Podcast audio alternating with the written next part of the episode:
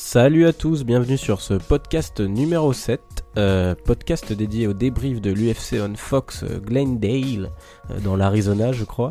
Euh, on est toujours ici avec le trio là qui devient un peu fixe hein, depuis quelques temps. Euh, Étienne Darro est ici présent. Bonjour à tous. Et Robin Rigaud, euh, toujours présent. Euh, il était, c'était pas sûr qu'il soit à l'affiche aujourd'hui. euh, on devait avoir Tyler Lapillus peut-être qui viendrait. Donc ça du coup c'est petit teasing. Il viendra la semaine prochaine finalement. Il n'a pas pu.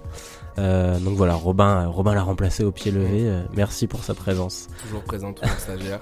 Salut à tous. Aujourd'hui, du coup, euh, comme je l'ai dit, débrief de, de, de cette UFC on Fox, euh, plutôt sympathique. Euh, on s'y attendait, mais, mais pour le coup, ça n'a pas été décevant. Avec ensuite quelques news, euh, notamment sur Paige Van Zandt et une anecdote assez sordide qu'elle a racontée dans son dernier bouquin. Et, et ensuite, bah, il y aura une très belle anecdote. Alors attention, il nous l'a teasé, il me l'a teasé tout le week-end, il a écrit un petit texte et tout.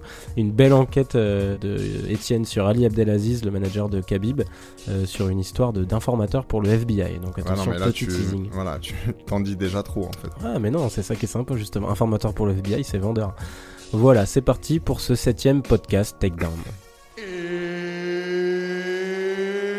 It's time!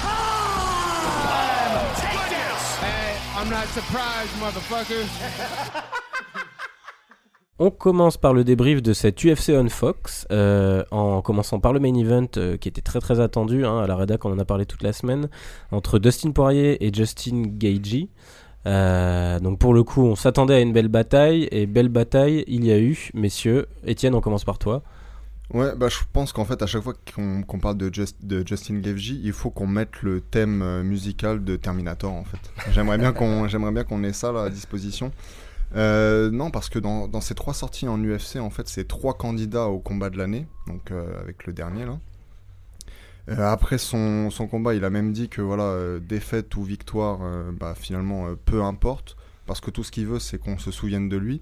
Et on va se souvenir de lui, hein, même si je pense pas que sa carrière va faire des décennies, mais on va se souvenir de lui comme l'un des combattants les plus spectaculaires et les plus excitants de l'histoire du MMA. Ce qui était intéressant dans ce combat, c'est qu'il était dominé euh, techniquement donc par, euh, par Poirier dans les premiers rounds, que son fameux rouleau compresseur commençait à s'enclencher euh, dans le troisième round, et que là, euh, Poirier sort un KO un peu de nulle part, du diable Vauvert, comme on dit en bon français. Et, T'aimes la euh, placer celle-là, c'est pas la première fois que je te l'entends. et, et donc, euh, et donc, il met KO euh, Justin Gaethje dans le début du quatrième round. Ouais, non, vraiment belle bataille. Alors, Robin, t'en as pensé quoi? Ouais, c'était mortel. Bah, c'était là. On s'attendait exactement à ce scénario-là. Petit, petit regret quand même, parce qu'au final, Gaethje, euh, il avait le meilleur, euh, meilleur game plan possible. Il avait bien attaqué avec. euh, sur les derniers combats, il avait fait les leg kicks plutôt vers l'extérieur. Et c'est ce que Poirier avait dit. Il s'attendait clairement à se faire attaquer vers l'extérieur pour pouvoir. euh, Enfin, il avait prévu de contrer ses leg kicks et les leg kicks intérieurs, il les avait pas du tout prévus. On a vu. euh, il en a mangé beaucoup trop. Et ça aurait pu être problématique pour lui dans le cinquième round, ça a continué comme ça. Mm. Et euh, bah, petit regret du côté de Gaethje, parce que même si c'est mortel de le voir comme ça, sachant que c'est un lutteur universitaire, est-ce que s'il gardait pas les mêmes game plans en essayant d'amener plus souvent son adversaire au sol, ce serait peut-être plus un contender qui pourrait rentrer dans le top 5 ou autre, plutôt que de rester au final un mec qui aura que des, que des gros combats, des beaux combats, mais euh, qui se fera, qui se fera niquer. Mais Moi, en tant que spectateur, je sais que je souhaite vraiment pas qu'ils se mettent à réfléchir un peu plus techniquement euh, à ce style de combat-là, quoi. Mais, Honnêtement. mais détrompe-toi parce qu'il commençait déjà euh, un peu plus mesuré cette fois. Tu vois, si tu regardes dans le premier round, il avançait moins, il mettait moins de pression sur son adversaire que, que d'habitude. Ça reste de la pression parce qu'il ne sait pas combattre autrement, mais c'était une approche un peu plus mesurée. Euh, simplement, voilà, il était dominé techniquement par, euh, par Poirier et contre ça, il pouvait pas faire grand chose. J'ai vachement aimé les conseils de son coach, euh, c'est euh, Whitman, je crois, c'est ça? Ouais, très Trevor Whitman. euh, après le premier round, euh, où on sent qu'il y a une connaissance un peu parfaite entre les deux et où il lui dit, tu sens, de toute façon, tu sais comment ça va marcher, Ouais. tu sais que tu vas t'enclencher, tu sais que tu vas te mettre en route. Ouais. Et Gaethje qui a l'air d'être tout content d'avoir pris plein de coups dans le premier round en se disant, ouais, il va s'épuiser. Et là, ça n'est pas arrivé, mais Ah mais tu vois, le, le problème c'est qu'au final, Gaethje, il met des leg kicks, ils, ils sont parfaits. Et à la place de genre, soit s'écarter un peu, trouver une autre distance, à chaque fois, à chaque leg kick, Poirier répondait par une combinaison euh, avec les points. Et à aucun moment, Mm. Il a cherché à reculer en arrière. Il se mettait juste en boule, il absorbait tous les coups, alors qu'il aurait pu faire un ou deux pas pour essayer d'en prendre qu'un plutôt que de prendre toute la combinaison dans la gueule. Et à chaque fois, euh, enfin, ça va être le même résultat. hein. Il a affronté Alvarez, il a, il a affronté Poirier, tu le remets contre un striker.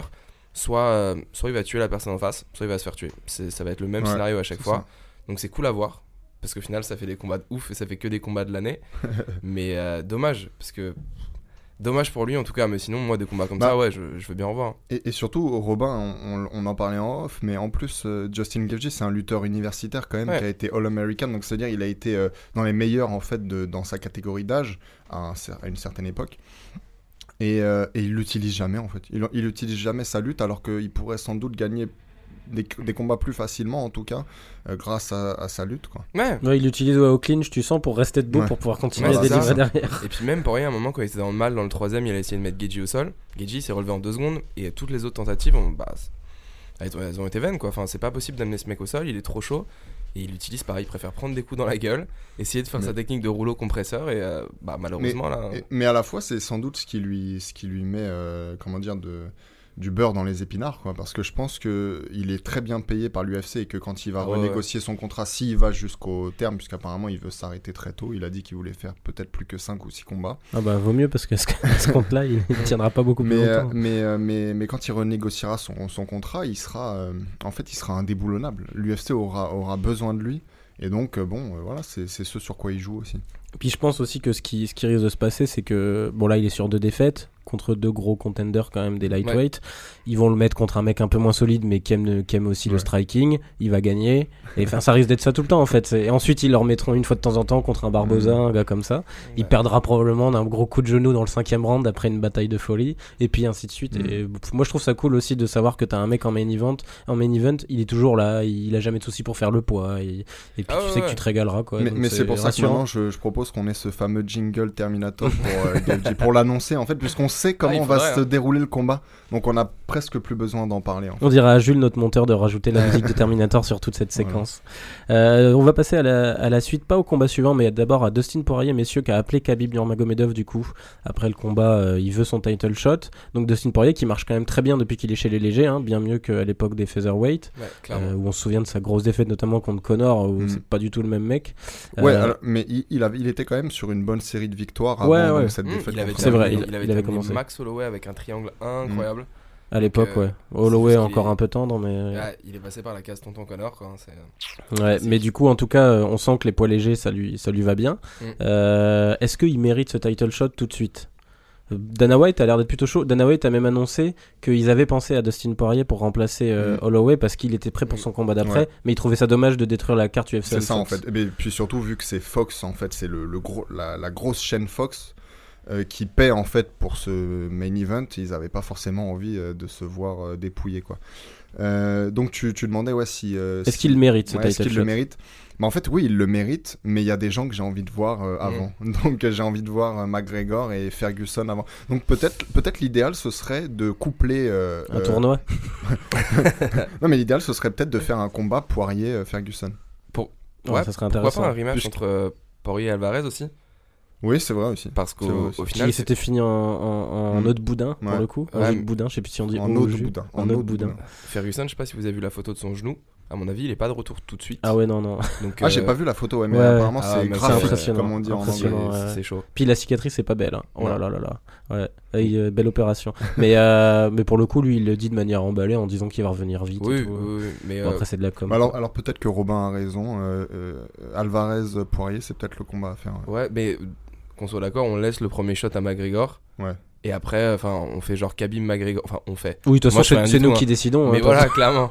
On est d'accord, d'accord. part- ouais, on- Bah, en, on un sens, c'est aussi nous qui décidons, puisque l'UFC suit euh, ce que les fans en fait ont envie de voir. Donc, euh, C'est clair. Mais- Mais, Poirier commence à, à- je pense, à gagner pas mal de popularité parce que c'est que des beaux combats. hein. Il, Mm. il Ah nous ouais, offre ouais. à chaque fois des, des belles batailles. ouais, puis Po- Po- excuse-moi de te couper, Robin, mais. Poirier, euh, Poirier a toujours été un espèce de, comment dire, un, un- type en fait que l'UFC essaie de construire. Il a la gueule, il a le physique. Il vient d'un marché intéressant pour, euh, aux États-Unis puisqu'il est, euh, il est de Louisiane. Il est de la même ville que Daniel Cormier d'ailleurs. Donc c'est des endroits en fait où, l'UFC a déjà un- une forte fanbase et puis aussi ils essaient toujours de, la développer. Donc, euh, donc Poirier il a toujours été intéressant pour l'UFC et si maintenant, maintenant il est dans le top 5 et s'il peut euh, comment dire être promu à un title shot, ouais ça, ça peut les intéresser aussi. En tout cas, un combat qui a prouvé une fois de plus que actuellement les poids légers, c'est clairement la catégorie la plus vibrante à l'UFC. Mm. Pour le coup, euh, tu regardes la densité de cette catégorie, c'est quand Mm. même assez impressionnant. Ouais. La semaine prochaine, on a Kevin Lee contre, euh, j'ai oublié, Edson Barboza. Barboza. De nouveau, un combat qui risque d'être sympathique. euh.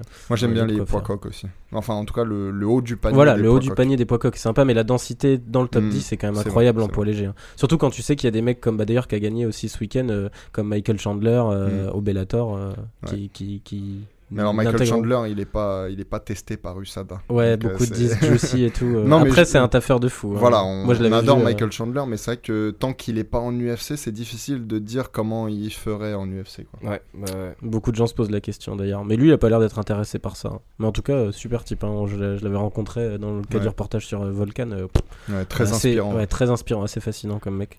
Euh, on passe à la suite, messieurs. Euh, le combat entre Alex Oliveira et Carlos Condit. Alors, moi, j'attendais beaucoup de ce combat, pas pour le combat en lui-même, mais plus pour savoir si Condit, il y avait un côté ring rust à son retour contre Neil Mani, où il avait perdu. euh, euh, sans être vraiment de son niveau, je trouve.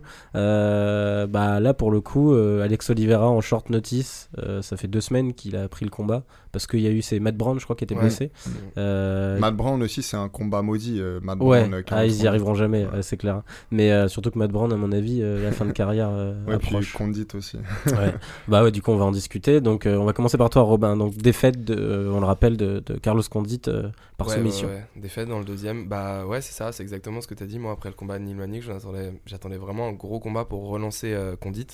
Et au final, malheureusement, je pense que soit, soit un petit dernier contre Matt Brown, s'ils arrivent à le faire, une fois qu'il, soit, qu'il sera rétabli. Mais euh, je pense que c'est la fin. Et en plus, il, enfin, tu le disais, il est, pas, il est pas vieux, il a 33 ans, mais euh, il a déjà combattu beaucoup. Mm. Ah ouais, bah il a, ouais, je crois que c'est euh, ça, 48 combats, non Maintenant, Euh, tu as déjà l'impression que 42 c'est- combats. Ouais, t'as l'impression que c'est le meilleur, euh, c'est le meilleur combat. Ils sont déjà d'une autre époque.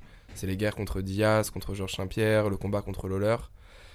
Donc ouais, dommage. Ouais, beaucoup de guerres hein, pour Mm. euh. Ouais. Pour- contre Diaz aussi. Je sais pas si tu l'as- si Ouais. t'en as parlé. Ouais, ouais. Mais après, c'est, c'est, enfin, c'est pas de la chance parce que les, les deux combattants, ils ont eu leur moment dans le, dans le round 1 et 2. Mais en fait, quand Oliveira était sur son dos, il a mis un, coup de pied, mais qui a vraiment traversé la mâchoire ce que tu de... me disais ce ouais, matin, j'ai pas vu du tout, j'ai Ah, pas fait gaffe. traversé la mâchoire de Condit, il s'écroule sur Oliveira et c'est là qu'il commence à sécuriser la guillotine. Et euh, ce que Oliveira disait en, en post-fight, c'est que Condit, il s'est, euh, il s'est endormi en fait pendant la soumission, il était Mhm. déjà out. Oliveira a voulu changer de position et il a juste eu le temps, Condit, de se réveiller pour taper. L'instinct. Et euh, ouais, ouais, dommage. Mais donc, soit une petite fin de carrière, soit un petit dernier, mais. euh, Il y a eu un petit moment marrant d'ailleurs dans les. Après, je te laisse la parole, Étienne, là-dessus. Dans les commentaires entre le petit débat entre Cormier et Dominique Cruz, où Cruz pen- pensait que Condit était euh, encore euh, éveillé et allait, allait revenir, alors que Cormier disait non, non, là, il devrait déjà être arrêté et tout. Et Cruz qui a dû reconnaître son erreur au moment où il a tapé, quoi. mais d'ailleurs, cette paire, elle est intéressante. Hein. C'est très très cool Ah, j'adore. Cormier. Ah, moi, je me Ouais, régale. Parce euh, qu'il y, a le côté, euh, il y a le côté technique qui est ouf. Et euh, non, j'aime beaucoup. Et il y a le côté, oui, il y a vraiment le côté analytique de Dominique Cruz et puis le côté un peu plus, euh, comment dire, euh, Beau parleur. hein. de. Tu trouves pas Ouais. Non. je- Grande gueule, si. Grande Ouais, gueule. voilà, plus, plus, euh, Non, quand plus roganesque en fait. Voilà. Plus, voilà. C'est c'est un, c'est mix entre C'est le lien entre les trois. Ouais, C'était Cormier- qui John Hannick avec eux, c'est ça Ouais, ouais, ouais. Ouais. Non, c'était sympa. Moi, j'aimerais bien presque voir les trois avec Joe Rogan. Après, Joe Rogan, Ah, c'est ouais, pas faire le présentateur comme John Hannick. Ouais, et puis surtout, moi je regrette Brian Stan, hein, Brian Stan qui faisait les commentaires avant et qui était. Enfin, c'est l'une des personnes les plus brillantes que j'ai vues dans, dans le monde du MMA. Euh, c'est un héros de guerre aussi, je le rappelle.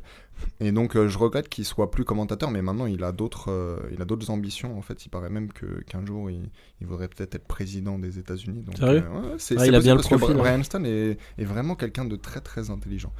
Euh, Ce serait quand même drôle un jour euh, qu'il devienne président des États-Unis et qu'on remontre euh, au moment de son investiture le combat contre euh, Wanderlei Silva. Wanderlei Silva, ouais.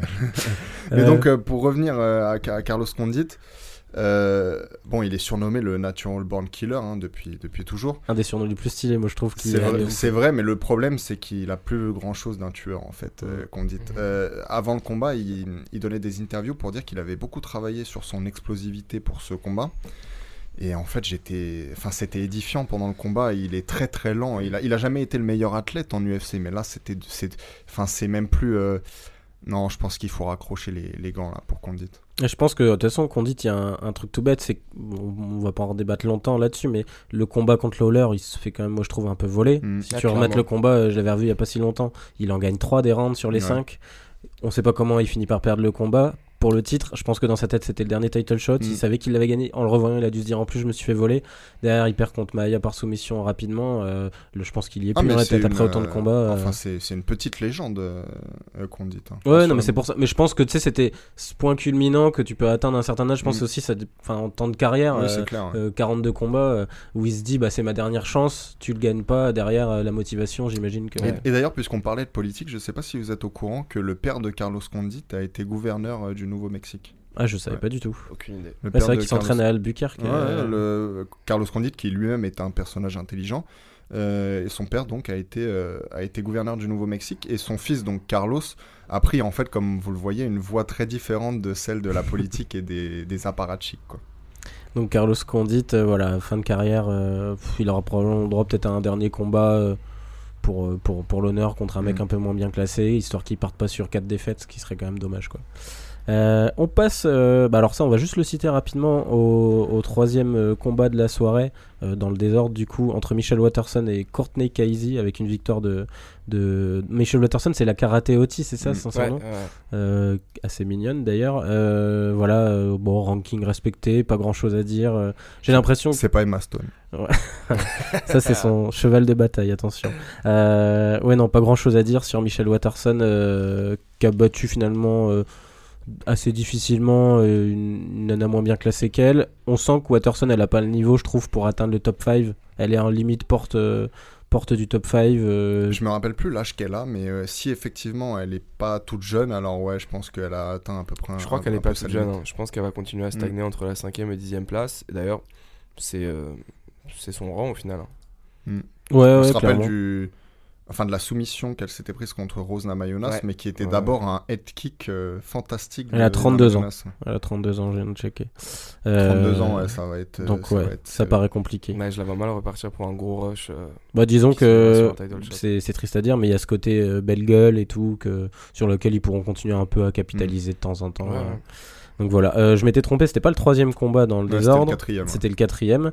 Euh, mais on va maintenant passer du coup au troisième combat où il y a pas mal de petites choses à dire sur. Euh, alors le combat était pas vibrant, hein. c'est entre Israël Adesanya et, et Martin Vettori. Euh, victoire de Adesanya par décision partagée. Alors moi c'est juste le tout petit coup de gueule que je voudrais pousser parce que moi je comprends pas du tout cette Hmm. décision quoi. Partagée. D'ailleurs lui-même euh, s'est insurgé contre les juges à la fin en disant qu'il s'était défoncé probablement ou ce genre de choses. Non, il y en a eu qu'un seul en fait. Ouais, qui, euh, voilà, euh, mais, euh, mais ouais, ouais, étonnant quand même. Bon, combat un peu décevant, hein, mais, mais pff, donner un 29, 28-27 à, à Vettori, je comprends pas ouais. quoi. Non, il y avait clairement deux rounds pour Adesanya, mais après, euh, pour être honnête, moi, euh, Adesanya, il me, il me rend pas ouf, comme non, on dit. je suis euh, d'accord. Je veux dire, pour un, prospect euh, haut de gamme, moi, je le trouve pas euh, sensationnel. Bah, surtout pour son arrivée après le premier, euh, après le premier combat à l'UFC. euh, en interview, il avait dit euh, Je pisse dans la cage, euh, je fais mes marques et tout. Enfin, il y en avait même qui l'avaient comparé à John Jones. Mais alors là, Bah, il a la même gueule, par contre. A Bah, la même c'est. Ouais, marrant, mais- ça c'est. euh, du coup, j'en profite de rebondir là-dessus. euh, C'est euh, Daniel Cormier qui a révélé pendant le combat qu'il l'avait fait venir pour Mm. son camp euh, avant le deuxième combat contre Jones. ah bah ça a bien marché. Il l'avait fait venir. ça a bien marché, effectivement. Non, et, et d'ailleurs, Adesanya à l'époque lui disait, avait dit apparemment, parce qu'il était déjà grande gueule, euh, moi je suis pas un monsieur euh, n'importe qui et tout, n'importe qui, hein, parlant de John Jones. moi je suis moi-même et tout, euh, mais on voit que c'est lui-même et que c'est pas John Jones en Ouais, effet. clairement. Non, et puis autre chose euh, qui, qui est à, à remarquer en fait, c'est que euh, c'est que Adesanya, il a quand même pris quelques énormes KO en kickboxing, dont un que j'ai vu où il était quasiment euh, mort. hein. Euh, La dernière fois, je montrais à Robin le KO qui s'était pris Curtis Stevens contre David Lemieux, et c'était euh, le même genre de, truc, c'est-à-dire le truc dont tu te relèves pas avant plusieurs minutes. Et, donc, malgré son striking qui est assez élégant à Adesanya, euh, voilà, je- euh, encore une fois, je trouve pas qu'il ait des outils extraordinaires. Il est pas beaucoup plus rapide que les autres. Il est certainement pas plus puissant que Oui, il les est pas autres très dans, puissant, dans sa hein, catégorie. Donc moi, je le vois. euh, on parlait de stagner, je le vois stagner assez rapidement moi dans cette catégorie des poids moyens. Après, il est jeune encore. me non, il a, qu'il que, il a 28 ans. Donc Ouais, Ah, pas 28, si jeune pas que ah, ça. c'est pas si jeune, jeune, ouais. ouais. Il, a il a 14, il a à 13 combats, 13 victoires, mais, mais surtout, moi je l'ai trouvé catastrophique au sol quoi. Mm. Parce que Vettori, il est solide, mais c'est pas non plus euh, le plus gros grappleur de l'UFC euh, dans Bah, cette surtout que c'est un. Italien, donc comme tous les Européens, la lutte n'est pas leur, euh, leur Et, fort en et- général. et je veux dire, euh, sur le dos, c'était c'était moche. hein. C'était Mm. moche à des années ce qu'il a fait. hein. Non Robin Ouais, non, non, si, si, si, si, mais euh, après, ouais, ce sera jamais un mec qui va, qui va finir dans le top 5 et qui aura son title shot, mais Porkeno, une petite marge de progression. Après, faudrait, va falloir un combat test à un moment. À force de lui donner des mecs qui sont pas trop chauds, on saura vraiment jamais. euh, Ouais, bah là, de toute façon, ils le font monter, c'est encore Ouais, voilà, c'est ça. Faut... C'est vrai qu'il faut lui laisser sa chance là-dessus, mais, Mais euh, je pense qu'il va être limité. Ouais, Etienne a raison. À un moment, il aura pas l'arsenal technique pour aller trop haut. Donc je pense que ça va, ça va se remarquer d'ici ses prochains combats. je pense un peu survendu. Après, c'est vrai que ouais, c'est un beau striking. Il y a une esquive notamment qui a pas mal tourné sur les réseaux sociaux à la Matrix Mhm. qui fait sur un coup de pied. euh, Bon, Vettori, euh, vous imaginez la hauteur de, de coup de pied du coup quand il vise un high kick et Adesanya qui arrive à se coucher et elle lui passe juste au-dessus. euh, C'était assez sympa. Mais bon, à part ça, pas grand chose à dire. Euh, on passe du coup. euh, alors, il y a quelques trucs à citer. Finalement, là, on a fini sur la main card, mais dans, dans, dans cette undercard, parce qu'il y a eu quelques très très belles perfs. Euh, on va commencer par celle de Antonio Carlos Jr. sur Team Butch, avec une victoire au premier round par étranglement, du coup. Euh, ouais, assez Ouais. solide. hein. Bah, Antonio Carlos Jr., euh, surnommé euh, Cara de Zapato, ce qui veut dire en, en brésilien, j'allais dire, en portugais, euh, tête de chaussure. Donc c'est un, un surnom qu'il a gagné apparemment bah, les premières fois où il est allé s'entraîner. Apparemment il était un peu, il était un peu présomptueux, il était un peu arrogant. Et pour euh, le, désigner, son, professeur euh, l'a appelé tête de chaussure et puis ça lui est resté. Euh, et donc bah, lui c'est aussi un, un as en fait en jiu-jitsu. Il a été, je crois, plusieurs fois champion du monde dans plusieurs catégories. Enfin, il a fait partie vraiment du top 5 euh, dans, le jiu-jitsu mondial. Et, et maintenant, il se développe très fort en striking. Son striking vraiment est en nette progression. Et euh, il pourrait vite devenir, justement, on parlait de la catégorie des poids moyens, il pourrait vite devenir un- un- un- une personne d'intérêt en fait dans cette catégorie. Ouais, ancien vainqueur du TUF. euh, vous avez vu, j'ai pas dit TUF cette fois. Euh, ancien vainqueur du TUF, ouais. Parce que du coup, je me suis Tough renseigné, je- Bra- Bra- Brazil. ouais. Voilà, je le connaissais pas du tout, enfin du Tough Brésil, ouais.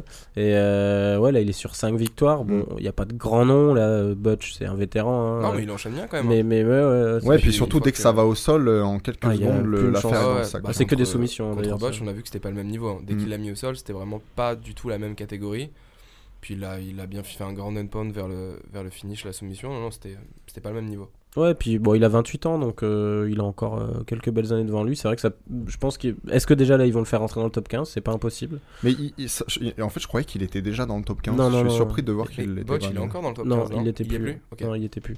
Mais du coup, il y a moyen qu'il les fasse rentrer. euh, Mm. En plus, je pense qu'aussi il y a ce côté euh, un peu comme avec Borachinia, sauf que lui, il est plus dangereux. Borachinia sur le côté USADA, euh, est très risqué. Euh, je pense qu'ils veulent faire monter de Borachinia star. commence déjà à me manquer en fait. J'ai hâte de le revoir, euh, de voir qui, qui va être sa Mais prochaine victime. euh, Et combien de centimètres de largeur il aura pris d'ici C'était Voilà. Hendrix qu'il avait, euh, qu'il avait pris pour son dernier combat. Ouais. qu'il avait assassiné. ouais. Mais lui, bah, les deux derniers, ouais, c'était Il ça. a même pas besoin de le contrôler, il est chargé comme jamais, lui, c'est pas. Enfin, c'est sûr. Ah, il a des jolis trapèzes, ouais. mais, euh, mais Bon, ouais. en, tout- mais en ju- tout- en tout cas, tant qu'il n'est pas contrôlé positif, en fait, il est. Mais justement, est je pense qu'un mec comme Carlos Junior, euh, ou le fils de Carlos, hein, j'ai sur ma fiche, euh, est, est peut-être moins dangereux. Euh, je sais pas, il, a, il y a ce Ouais. côté Ouais. euh, grappling et tout qui est rassurant et il fait moins Ouais, vieux, vieux combattant brésilien qui avait Bien tendance à, à abuser un peu Attends, de viande il combat en quelle catégorie C'est les welter Les moyens. Non, les- moyen les- aussi, moyen les moyens, aussi. Enfin, pas aussi d'ailleurs, parce que Carlos Junior c'est euh, Welter. Non, non, Ah non, c'est moyen, moyen aussi, autant pour moi. Euh, donc voilà, euh, à suivre Antonio Carlos Junior, on verra contre qui ils vont le mettre, mais ça devrait être un top 15 voire top 10, ça pourrait être intéressant. Ouais, de ouf. Combat suivant, assez cool aussi, entre Muslim euh, Salikov et Ricky Rainey, avec une victoire de Salikov. Alors là, il y a, moi j'ai relevé du coup, en écoutant les commentaires, le, le fabuleux surnom de Muslim Salikov. Parce Voilà, que c'est la journée parle- des surnoms On parle de beaux surnoms, mais alors Putain, là, merde, pour je le l'ai coup, raté celui-là. le King of Kung Fu. Attention. Ouais, Ah, c'est le merde. King of Kung Fu. et- Yes, et mais- est-ce que tu sais pourquoi Ouais, il vient du Wushu, il a été champion du monde Voilà. de Wushu Il a euh, été plusieurs plusieurs fois années. champion du monde de Wushu. ouais. Et moi, c'est marrant le, parce que le je Wushu, on l'imaginais. le rappelle, c'est un sport de combat dérivé des arts, des arts martiaux traditionnels chinois en fait. Ok. Et, euh, et justement, c'est parce que moi je l'imaginais Muslim Sadikov, euh, vu la dégaine même qu'il a et tout, dans le style à la Khabib et tout. En fait, pas du tout quoi. C'est un, un énorme striker qui a Mm. fait euh, 199 combats de kickboxing en carrière, hein, avec 185 victoires. Et quand même. Euh, et voilà, et qui, qui s'était raté en fait pour son entrée à l'UFC, où il l'avait pas mal vendu en disant que c'était une, une des potentielles futures, pas stars peut-être, mais contender. Et il avait perdu contre Alex Garcia, et là, euh, beau- belle victoire contre euh, Rick Rainey, je connaissais pas. Un peu comme les stylistes de hein, les Wonderboy euh, et, les, et les Machida. Euh, c'est un, combattant en fait qui est très passif la plupart du temps et qui, euh, avec des, des, des blitz en quelque sorte, euh, fait des attaques assez, assez Puis sensationnelles. des changements de garde en permanence. Ouais, c'est ça. euh, ouais. Et donc, euh, bah là, Rainy, il a, il a subi un de ses blitz, justement. Ouais, non, non, et puis il a fait notamment à un moment, un, un- je sais plus comment on appelle ça, le- un espèce de coup de pied retourné euh, dans le ventre Mm. Qui ressemblait à un chassé sur la puissance de fin, Ouais, qui a fait reculer de 2 mètres Rainy. euh, assez stylé à voir. hein. Je, me, je me suis bien régalé euh, à découvrir Muslim Salikov. Donc voilà, à suivre aussi, lui, à mon avis. Alors, il est pas tout jeune, hein, je crois qu'il a plus de 30 ans et Ouais, il a 33 pas ans, je crois. Il a pas l'air jeune. Et euh, donc ça, ça- c'est pas sûr non plus qu'il ait le temps d'atteindre les sommets, mais en tout cas, ça peut être un combattant spectaculaire à suivre. Quoi. Euh, du coup, après, bon, bah, on va pas non plus détailler tous les combats, mais juste noter les quelques grosses perfs. Moi, j'ai bien aimé l'homoplata de, alors je vais pas réussir à prononcer son nom, Adam Viazorek. Ouais. C'est c'est bon. On va l'appeler Alex Vizorek, là, comme le mec sur France Inter. Euh, donc en poids lourd, là, qui a mis un- ouais, une grosse homoplata. Apparemment, c'est- c'est Robin, tu me dis, c'est la euh, deuxième ouais, de deuxième l'histoire. ou troisième de l'UFC. l'histoire. Ouais. Euh, assez c'est belle, hein, il a l'air bon au sol, ce gars-là. Bon, je, sais, je Mm. connaissais pas jusque-là. Bah, surtout, Euh, il a battu un, un lutteur olympique. Puisque, Arjan euh, Boulard, Arjan Boulard, c'est. euh, bon, l'UFC comptait sur lui puisqu'il a des origines. Enfin, c'est même pas qu'il a des origines indiennes, c'est qu'il est indien et canadien, je crois. Et euh, donc, il comptait sur lui bah, pour développer pour le marché indien. ouais. Mais Ouais, ils avaient fait une j'ai l'impression. parce que c'était le premier, euh, excuse-moi de te couper, c'était le premier à arriver avec un turban jusqu'à la cage. Et l'UFC, ils avaient relevé l'info. Enfin, tu sentais qu'ils voulaient faire, Ouais. euh, Mm. Qu'ils voulaient faire un gros, Ouais, mais un le- gros buzz là-dessus. Le problème, c'est qu'il est pas assez complet. En fait, c'est juste un lutteur et sinon, il est dépassé. Donc, euh, à mon avis, il va pas aller très loin. Ouais, puis lutteur, et puis quand tu vois au sol ce que a pu lui mettre, euh, je sais pas c'est quoi sa nationalité à, Je crois qu'il est polonais. à Wierzorek, mais, euh, mais il- déjà avant l'homoplata, il était pas loin de lui placer, euh, je sais pas si c'était une autre homoplata ou un truc comme ça. Il... Enfin, il Mm. est très solide au sol, hein, Ouais, alors ouais, que c'est un, c'est un grand gars, il a un peu un gabarit à la Struve en plus petit quand même. Ouais, beaucoup plus petit, il Euh, fait 1m95. Ouais, ouais, c'est parce qu'il doit être petit aussi, Adam euh, Boulard. Ouais. Ouais, c'est grand, ça, ouais, il est pas grand. ouais. mais, euh, il a mais un en tout physique cas, à la. Cormier. à suivre. euh, je, je, je sais même pas quel Le Cormier indien.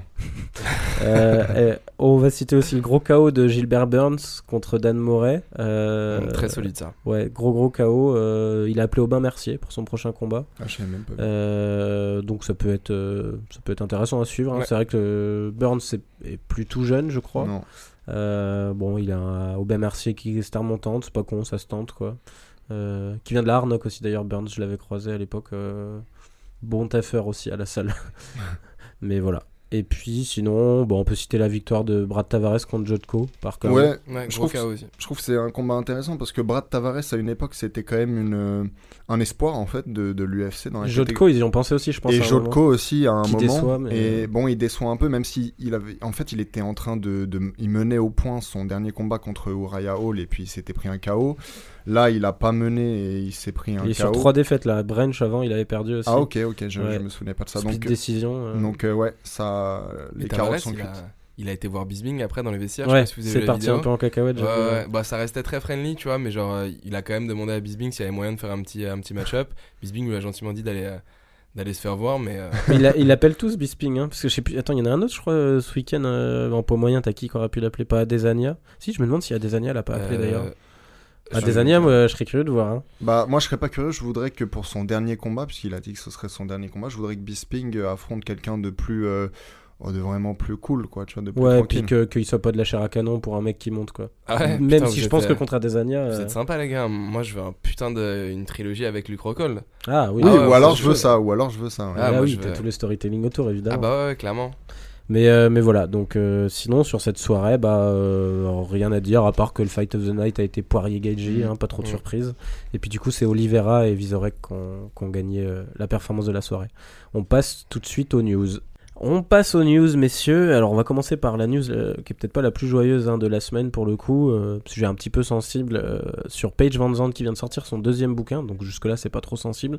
Mais qui, en fait, dans ce livre-là, a, a révélé qu'elle avait subi un- apparemment un viol collectif euh, quand elle était très jeune, au lycée, je crois.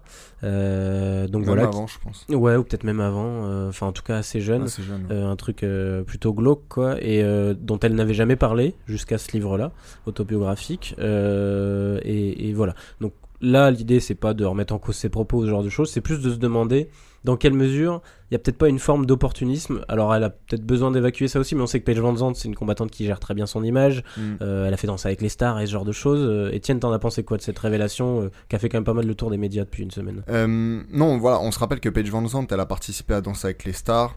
Euh, voilà, on sent chez elle une certaine envie de, de comment dire, de, de célébrité. hein. Moi, je l'ai vu dans des talk-shows américains, euh, même des talk-shows matinaux, tu sais, qui sont des gros trucs aux États-unis. Et puis de capa- ouais, capitaliser sur sa belle gueule. Voilà. euh, Et elle, ça lui- sait se vendre aussi, quoi. Et ça, ça lui réussit d'ailleurs, puisque donc elle est, voilà, je veux dire, elle, gagne sans doute beaucoup mieux que les autres euh, combattantes de l'UFC grâce à tout ça. Sans forcément avoir un niveau. euh, allez, c'est une belle guerrière, mais c'est pas non Mm. plus la meilleure des, des Non, combattantes de sa catégorie. mais donc moi je remets pas du tout en cause euh, l'histoire qu'elle raconte. Je suis sûr même que, que non seulement qu'elle est vraie, mais qu'en plus elle est, elle est traumatisante en fait. Simplement, voilà, je critique un peu le, comme tu disais, ce- cette forme d'opportunisme en fait qui, qui, qui, qui l'a fait sortir du bois au moment euh, simplement où Elle a besoin d'avoir la lumière sur elle. ouais quoi. et puis et puis où c'est un peu euh, à la mode quoi j'aurais préféré qu'elle le fasse euh, dans son premier livre par exemple j'aurais trouvé ça plus euh, plus adéquat donc donc, après, il y a, y a d'autres interrogations qu'on pourrait avoir là-dessus aussi sur le-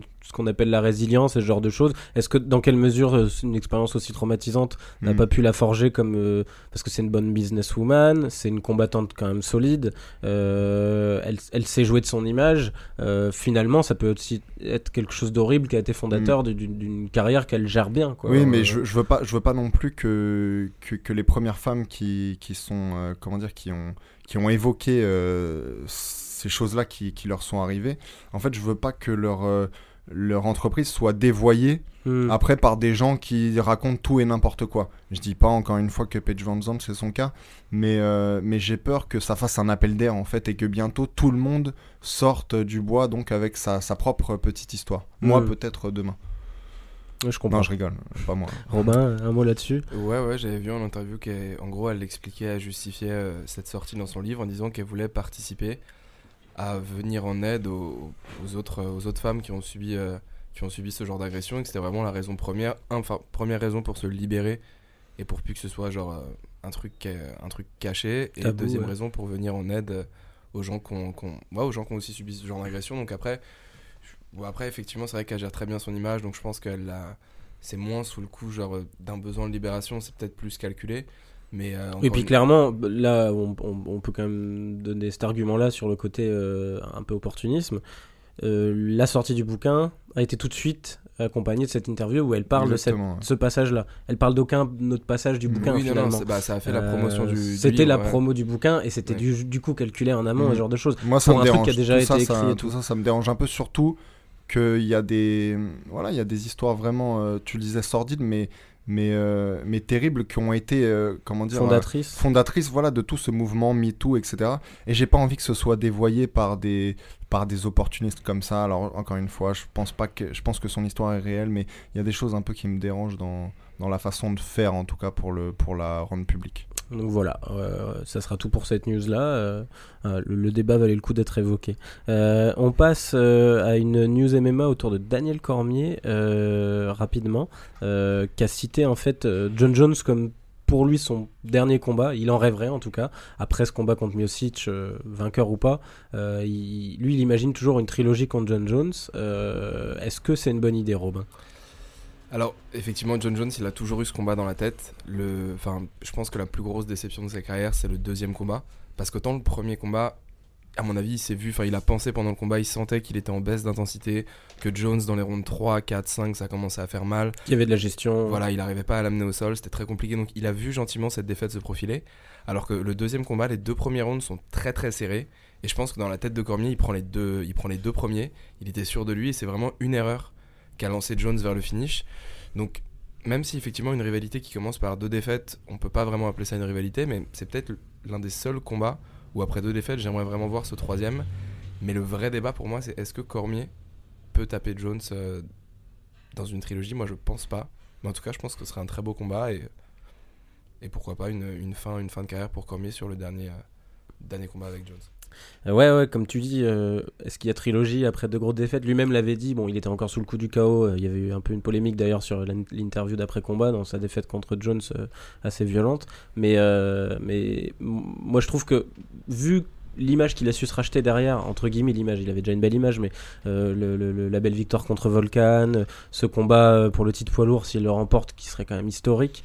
Est-ce que prendre le risque? Alors, en même temps, c'est se donner la possibilité de finir euh, en mode de GOAT quoi. Je suis le seul à avoir battu Jones, ce genre de choses. Mais moi je suis pas sûr qu'il en soit capable quoi. Et du coup c'est là où on peut se poser la limite euh, à Bah, Etienne. Ouais, moi c'est une, c'est une envie euh, justifiée de sa part, hein, je la comprends. Est-ce qu'elle est légitime après avoir perdu les deux premiers combats? Euh, J'en j'en suis pas certain. Et pourtant j'étais de ceux qui disaient qu'il gagnerait le deuxième combat. Et d'ailleurs il était en train de le gagner avant de se prendre un, un KO. Enfin en tout cas il menait un peu au point. Euh, donc, euh, donc à vrai dire, je... écoute, je vais, je vais dire simplement, moi je suis pas du tout contre euh, le voir ce troisième combat. Est-ce qu'il va, est-ce qu'ils vont le faire? Je sais pas. hein, Cormier veut, veut prendre sa retraite bientôt. Donc Et puis tout le storytelling aucune autour du truc va être compliqué quand même. Hmm. Ah, Peut-être que ça serait pas compliqué si Cormier gagnait le titre des lourds. Sachant que Jones a parlé pendant longtemps de passer chez les lourds, il avait provoqué euh, Lesnar d'ailleurs après sa victoire contre Cormier avant d'être destitué euh, à cause du contrôle antidopage. Mais euh, du coup, il y, aurait peut-être cet, intérêt derrière sur un titre lourd et du coup, c'est notre catégorie, c'est notre histoire. Parce que revenir en lourd léger et recombattre Jones contre qui il a eu deux grosses défaites quand même, je trouve ça compliqué quoi à vendre. Ouais, peut-être que chez les lourds, serait mieux, effectivement. Mais le problème, c'est que s'il revient en lourd léger, enfin, c'est pas un problème, mais. Tu fais combattre qui, euh, Cormier, s'il revient, s'il revient en lourd léger? Il a déjà nettoyé la catégorie. Le seul mec qui était chaud pour lui, c'était genre euh, Johnson. Il y a Gustafsson qui est là, mais au final, moi, je vois pas, je vois pas Gustafsson prendre le dessus sur un rematch contre Cormier. De toute façon, je suis pas sûr que Cormier redescende en lourd léger. Ouais, c'est ça, est premier combat entre Cormier et Gustafsson était serré. Ah, Ouais, non, non, il était très Ah ouais, je serré, dis pas hein. qu'il aurait pas d'intérêt, mais je suis pas- pas sûr que Cormier, maintenant qu'il a accepté ce deal euh, sur le combat poids lourd, derrière se dise je redescends en lourd léger. Est-ce qu'il a encore des choses à prouver en lourd léger? Bah, de À toute part si Jones. de toute façon, euh, je crois qu'il avait dit qu'il comptait arrêter en mars euh, Ouais, de- ouais, ouais. 2019, C'est pour ça je crois. Donc, euh, Il en reste deux, je pense. ouais, donc Ouais, c'est- clairement. Stipe. Et à mon avis, il en fera un dernier. Donc, est-ce que ce sera en lourd contre Jones pour le titre? Ça serait mortel. Et s'il redescend, redescend en lourd léger, à part Jones, euh, il y a qu'un rematch avec Gustafsson qui peut m'intéresser. Mais euh, déjà, la première étape, c'est Stipe, donc faut pas voir trop loin. Parce qu'on sait qu'un KO contre Stipe, ça peut faire mal. Et euh, non, à voir. À voir. Mais en tout cas, l'affiche d'ici Stipe, dans tous les cas, c'est peut-être moi le combat que j'attends le plus de cette année. Et un retour de Jones, euh, ouais, serait mortel. Mais la transition du coup est toute trouvée aussi parce que ça pourrait être une autre possibilité pour, euh, pour euh, Cormier s'il gagne le titre contre Stipe. C'est le retour de Brock Lesnar avec, avec quand même Dana White qui a annoncé que qu'il aurait peut-être un title shot d'entrée. Euh, D'ailleurs, si vous avez l'occasion d'aller voir en ligne, euh, la réaction sur la tronche de Cormier au moment où il dit ça, Dana White, est quand même très très très drôle. Quoi. Cormier qui dit ah ouais d'accord. L'UFC est une organisation basée sur le mérite et rien que le mérite. Non, Comme c'est- toujours. Ça, c'est l'enfer. S'il lui, s'il lui file le title shot, c'est l'enfer. Bah, ce qui est drôle, c'est qu'il va sûrement Lesnar finir par se retrouver avec un bilan égal à la Artem Lobov. Hein. Il est à 5 victoires, 3 défaites. S'il perdait en revenant sur un title shot, c'est pas impossible qu'il perde quand même. Ça serait dur. Je pense que c'est peut-être un peu haut pour lui. Euh, Ah bah, euh, Miocic, moi je pense qu'il lui roule dessus. je sais pas. Ouais. T'en penses quoi, Étienne pense- Étienne, il, il- je est sais bon qu'il. pronostiqueur. non, non, il est bon pronostiqueur, mais je. Envoie-toi des fleurs. Mais je... non, je sais qu'Étienne euh, défend toujours euh, Lesnar sur ce côté euh, bête surpuissante. Quoi. Bah, c'est ça, c'est que Lesnar, moi je, moi je me rappelle que contre Hunt, où d'ailleurs je pensais qu'il allait. Parce qu'il est vieux, Lesnar, il a presque 40 ans, je crois. Peut-être même qu'il a plus de 40 ans. Et je m'étais dit, oula, franchement, ça, ça sent mauvais pour lui. Mais, euh, mais en fait, euh, niveau lutte, il n'y avait pas photo entre Hunt et, Lesnar. Donc je me dis, est-ce qu'il peut, euh, comment dire, faire valoir sa lutte dans un combat contre Miocic? À vrai dire, je, je, je suis plus sûr de rien. Je suis Après, plus sûr de rien. T'as vu le combat, le combat Stipe contre Hunt? La lutte de, de Stipe a largement genre, calmé Hunt, un peu comme Ouais. Lesnar l'a fait. Ouais, mais Lesnar, Et- c'était vraiment, c'était autre chose encore. Ouais, ouais, ouais, mais un- après c'est Lesnar, c'était un bulldozer. cacheton, euh, cacheton qui Bah un ouais, voilà. quoi, mais Voilà, c'est quelle version de Lesnar euh, vient aussi, quoi. Bah, de toute façon, ça sera toujours la même, je pense. C'est ouais, ça, ouais. moi aussi, je pense pas qu'il y ait, je pense pas qu'il y ait deux versions, en fait. Il va regagner un combat, tu vas voir pour le titre, et puis il va être destitué derrière, Mm. et puis Mais il, les- un sign- un- il signera un contrat à la WWE qui lui permet un autre combat euh, une fois qu'il a purgé sa suspension d'un Mais, an. mais je sais pas, au fait, si vous êtes au courant que son gimmick en- dans le catch, en fait, c'est d'être un combattant de MMA, en fait. Ouais, il ouais, arrive bah avec ouais. un short et des gants, euh, des mitaines, en fait. Euh, il a son avocat aussi, le fameux Paul Heyman, qui parle pour Ah, lui, ouais, et qui est, qui est d'ailleurs le meilleur euh, trash talker, en fait, de, bah, du monde, en fait. Le meilleur trash talker du monde, c'est Paul Heyman, euh, l'avocat qui n'est absolument pas un avocat, hein, c'est juste un acteur. Ah bon? Mais, mais qui est donc l'avocat de Brock Lesnar, ouais, donc voilà. Donc voilà. Euh, bon, juste, c'est l'occasion, comme on parlait de Brock Lesnar, d'évoquer le. le- Qu'avez-vous pensé, messieurs, des débuts de, de Ronda Rousey Rousey euh, en, en, en catch Du coup, elle a commencé WrestleMania, là, je crois, c'était. mais j'ai pas Ouais. regardé en fait, j'avais prévu de regarder, puis finalement j'ai pas eu la foi. donc- Ouais, j'ai Ouais. juste vu les, les, les, les best-of sur Twitter qu'ils ont, qu'ils ont montré un peu. Alors, elle, il y a une phase de striking Ah, incroyablement spectaculaire et pour le coup, elle s'est vraiment pas améliorée entre temps. C'est impressionnant. Elle la balance dans un Pourtant, les gens disaient que ils s'attendaient pas à une telle performance euh, d'elle en, en catch. Je veux dire. Ouais, bah par contre, je suis, enfin moi je, je suis pas du tout catch, hein. mais je suis d'accord sur le fait que c'était, ils ont mis le paquet quoi. C'était vraiment Ouais. spectaculaire le, le, le truc global où ils ont alterné entre ce côté ancienne judokate, ancienne euh, Oui, puis elle a combattante, terminé par un- une clé de bras, quoi. Donc, terminé euh, par une ouais, clé de bras et tout. Euh, bon après moi je trouve que son look euh, est un peu gênant. Bah, surtout Euh, qu'elle reprend le gimmick de euh, Roddy Piper, qui s'appelait Ouais. Roddy Roddy Piper. Donc euh, bon, c'est un peu. euh, Mais là, elle a un look un peu petite quoi. écolière euh, de, de, de, de film qu'on a tendance à regarder très tard, je trouve, euh, qui est un peu bizarre. Donc euh, bon après je sais pas. euh, Je veux pas voir ces films-là. euh, Pas a, avec Ronda elle a une, en tout cas elle a une jupe à carreaux, euh, ouais un petit, un petit côté avec son. Ah, mais c'est parce que c'est sa musique d'entrée, tu sais. C'est. euh, c'est- quel est le titre déjà? Ah, C'est. euh, euh, Enfin, Bad- c'est Bad Girl, quoi. en Ouais, gros, Bad donc, Reputation, euh, ouais. Bad Reputation. Ah, ok. Hmm, Bon, ça rigole pas. Donc voilà, voilà pour Ronda Rousey, en tout cas qui, qui a marqué les esprits apparemment euh, et qui a prouvé aussi que son image publique est toujours aussi euh, vendeuse hein, Mm. apparemment.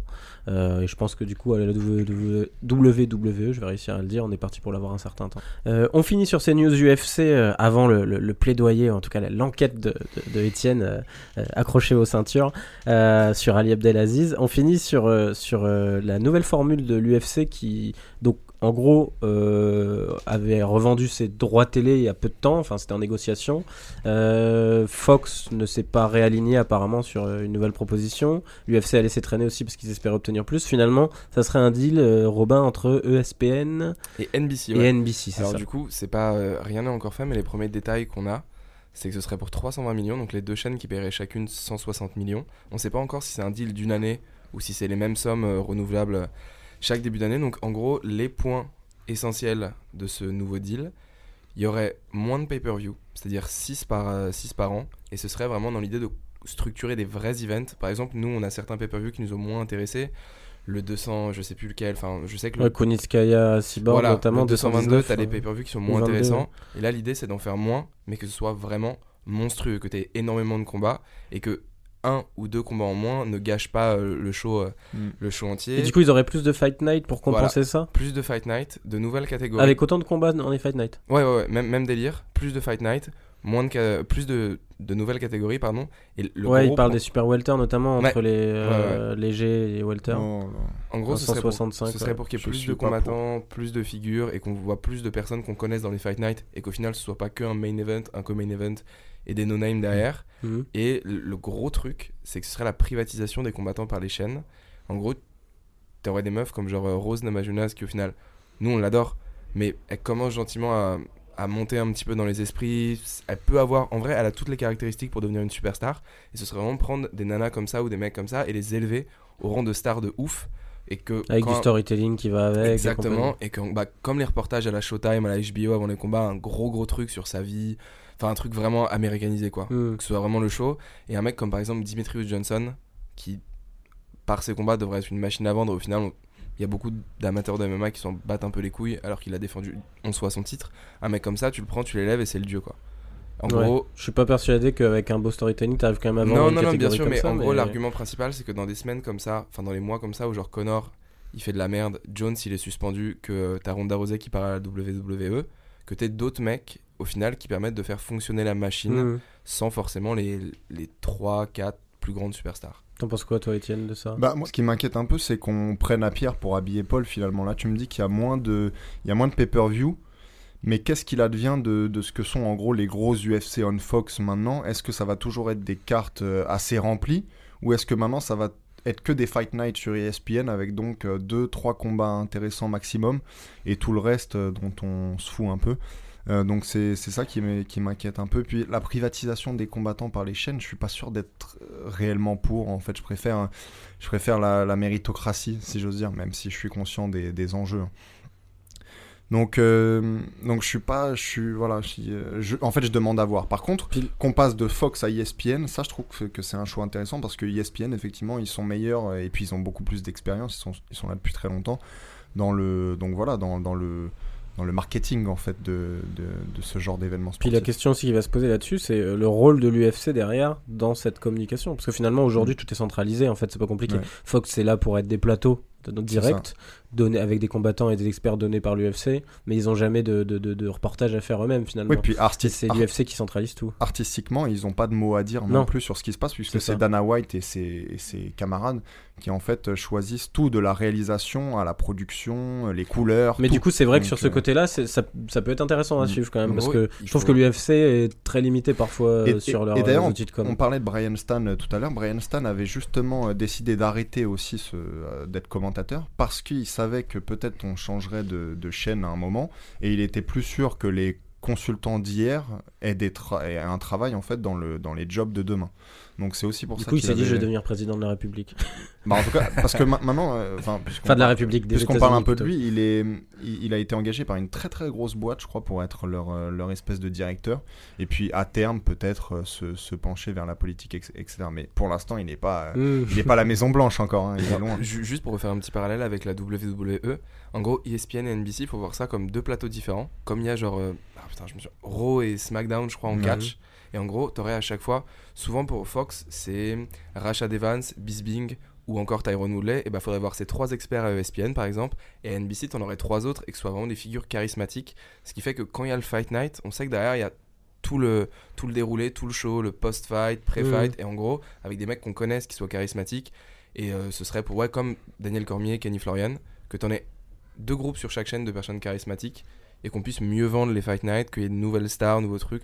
Donc après, effectivement, c'est pas succès garanti, mais euh, je demande à voir quand même. Parce qu'en fait, le, problème quand tu me dis c'est comme Raw et SmackDown, c'est justement ce qui m'inquiète, c'est que euh, SmackDown, en fait, c'est un sous-produit euh, de la WWE. C'est là où ils mettent leur, soit les types qu'ils essaient de faire grandir, soit les types dont ils veulent se débarrasser euh, gentiment. Avant, c'était encore plus le cas d'ailleurs. Ils ont un peu essayé d'équilibrer les, les choses.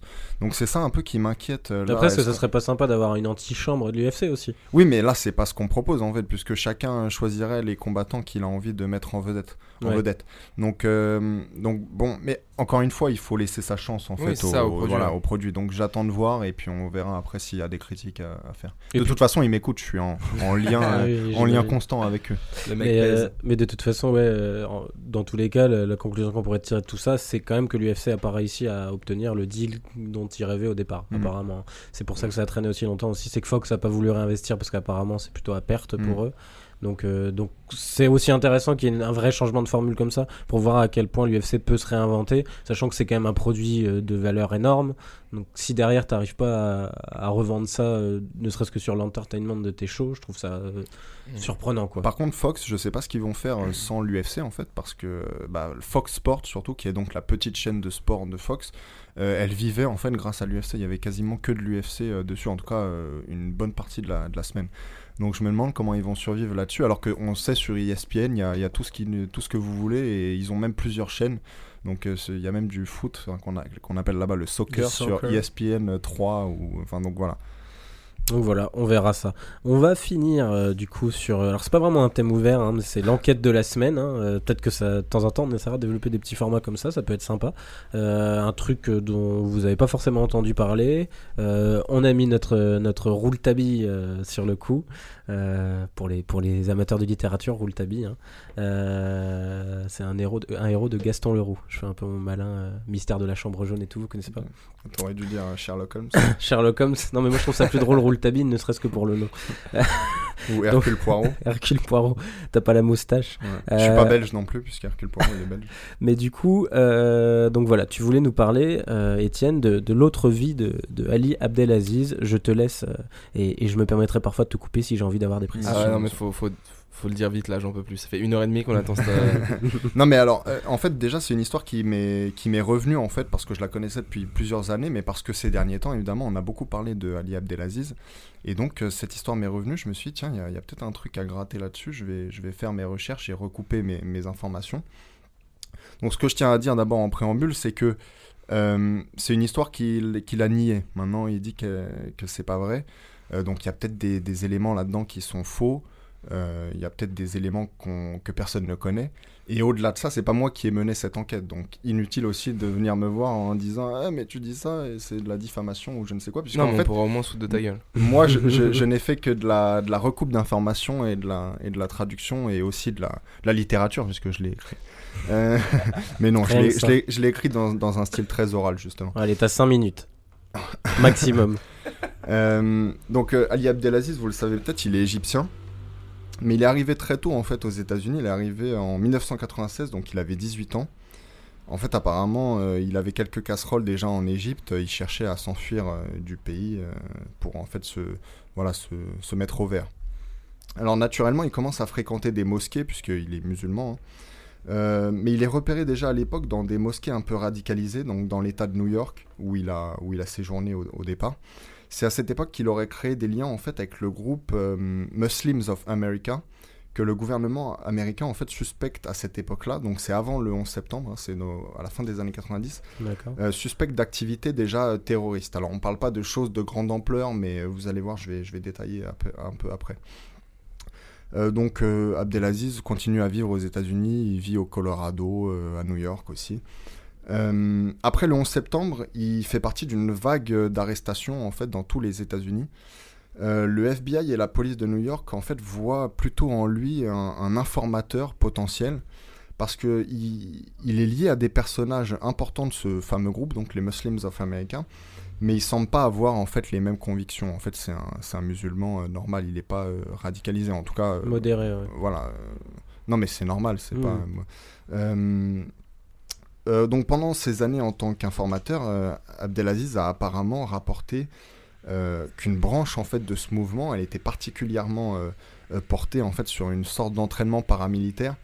Alors, c'est un peu comme on peut voir avec certains groupes d'extrême droite aux États-Unis, tu sais, on les voit monter des espèces de camps, ils sont une centaine, ils s'entraînent, ils tirent partout, enfin bref, ça ressemblait un peu à ça apparemment.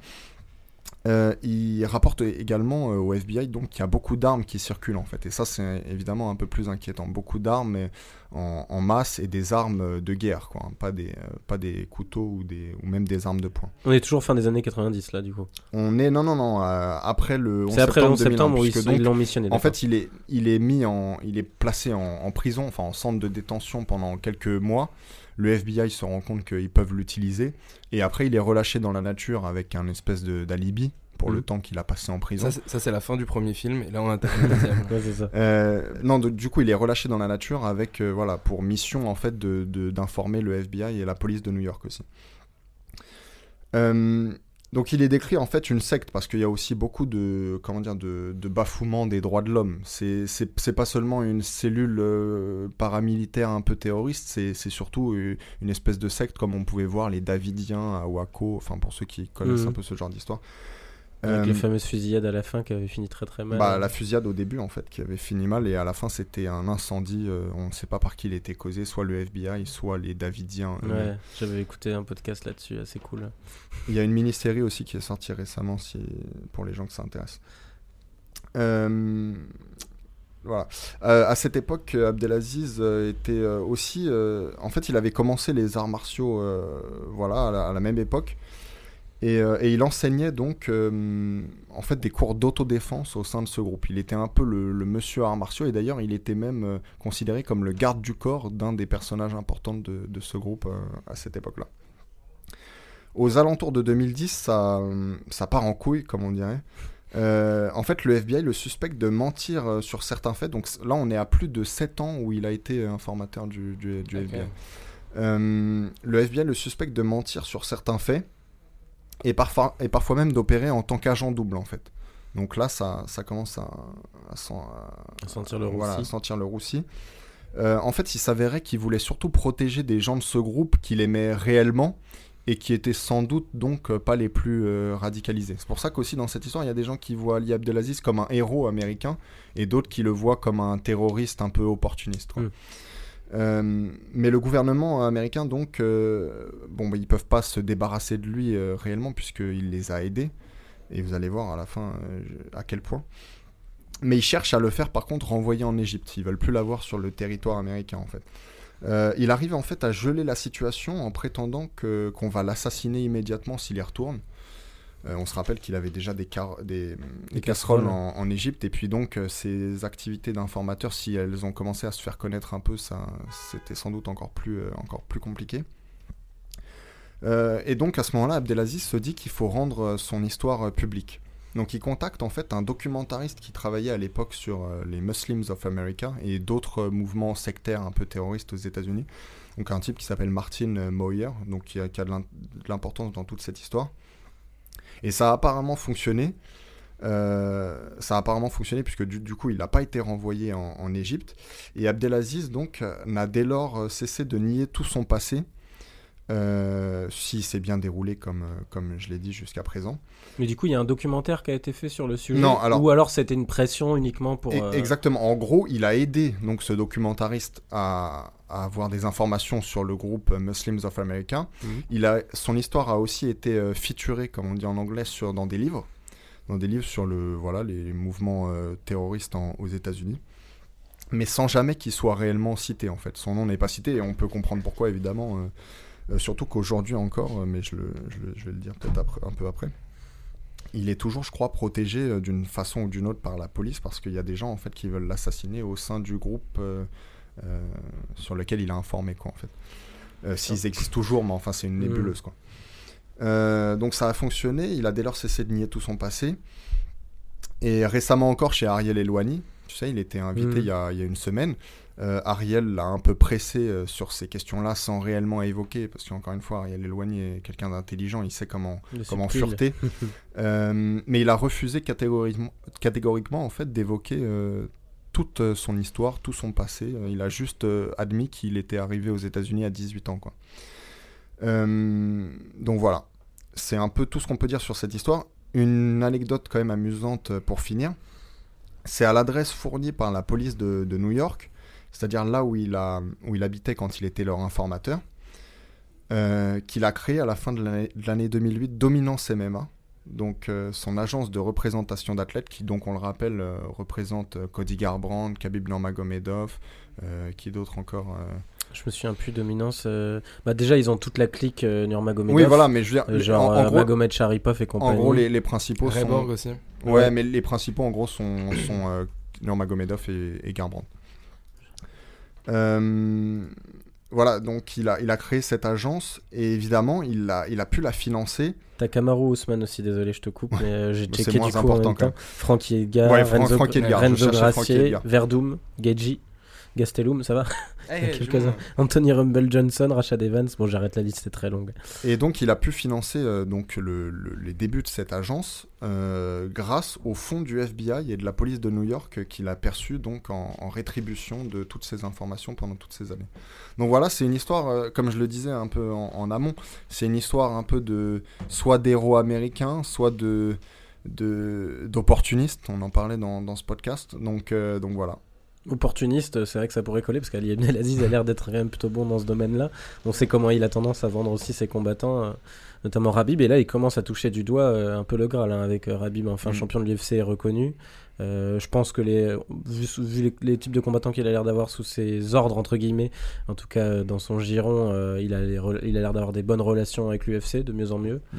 Euh, donc, euh, ouais, incroyable, hein, je, je connaissais pas du tout cette histoire. Alors, c'est vrai que ça ferait. incroyable cette C'est histoire. vrai que ça c'est- ferait deux, deux- deux très beaux films, je suis d'accord. Une trilogie de Clint Eastwood. trilogie. Ça, La trilogie, ça serait grave. plus sur sa partie manager et euh, Ouais. Champion. Espérons peut-être pas sur le- Eastwood, Ou sur l'affaire ou sur l'affaire du bus. Ah Bah, ça collerait bien à Clint Eastwood, hélas.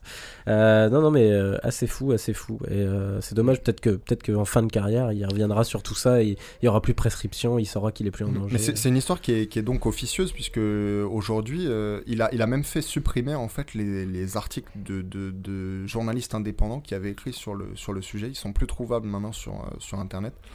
Euh, donc, euh, donc ouais, en fait, il a, il a essayé de gommer toute cette partie de, de sa vie. voilà, comme tu le disais, pour combien de temps encore? Puis ça marche bien pour le moment au final. Mm. Ah ouais, Mm. bah il a, il a eu raison. Et si en plus c'est ça qui a permis de financer cette dominance MMA, c'est quand même assez marrant. Ouais, que solide. ça en finisse, que ça en finisse là. Euh, bah, merci Étienne pour cette histoire. Merci messieurs euh, pour euh, votre présence aujourd'hui sur, euh, sur ce, ce nouveau podcast. La semaine prochaine, euh, si tout va bien, on sera en présence de, de Tyler Lapillus, euh, double champion GMC, ancien combattant euh, UFC, peut-être futur, on ne sait pas, euh, qui s'entraîne à la MMA Factory et qui viendra en compagnie de Benjamin Allemand, qui est chroniqueur sur UFC Weekly et puis sur OKLM TV notamment, et qui s'y connaît pas mal en MMA. Ils ont, ils ont un peu roulé leur boss avec Tyler, notamment à SBG et dans quelques salles un peu connues. et il m'a dit d'ailleurs, Benjamin, qu'il avait quelques anecdotes sur Kevin Lee à me raconter. Apparemment, ils avaient fait un reportage dessus. Euh, donc, comme c'est Kevin Lee Barbosa la semaine prochaine, ça tombera bien.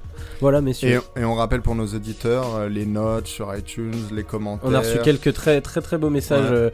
euh, sur la page Takedown Et- qui nous ont fait très plaisir. Je me souviens plus du prénom, euh, notamment de- d'un des messages qui Mhm. était assez magnifique. Donc ça nous fait plaisir. Non mais Et- vraiment, c'est toujours plaisant. Et je voudrais dire aussi un truc qu'on n'a encore jamais dit à ce sujet dans cette partie de l'émission.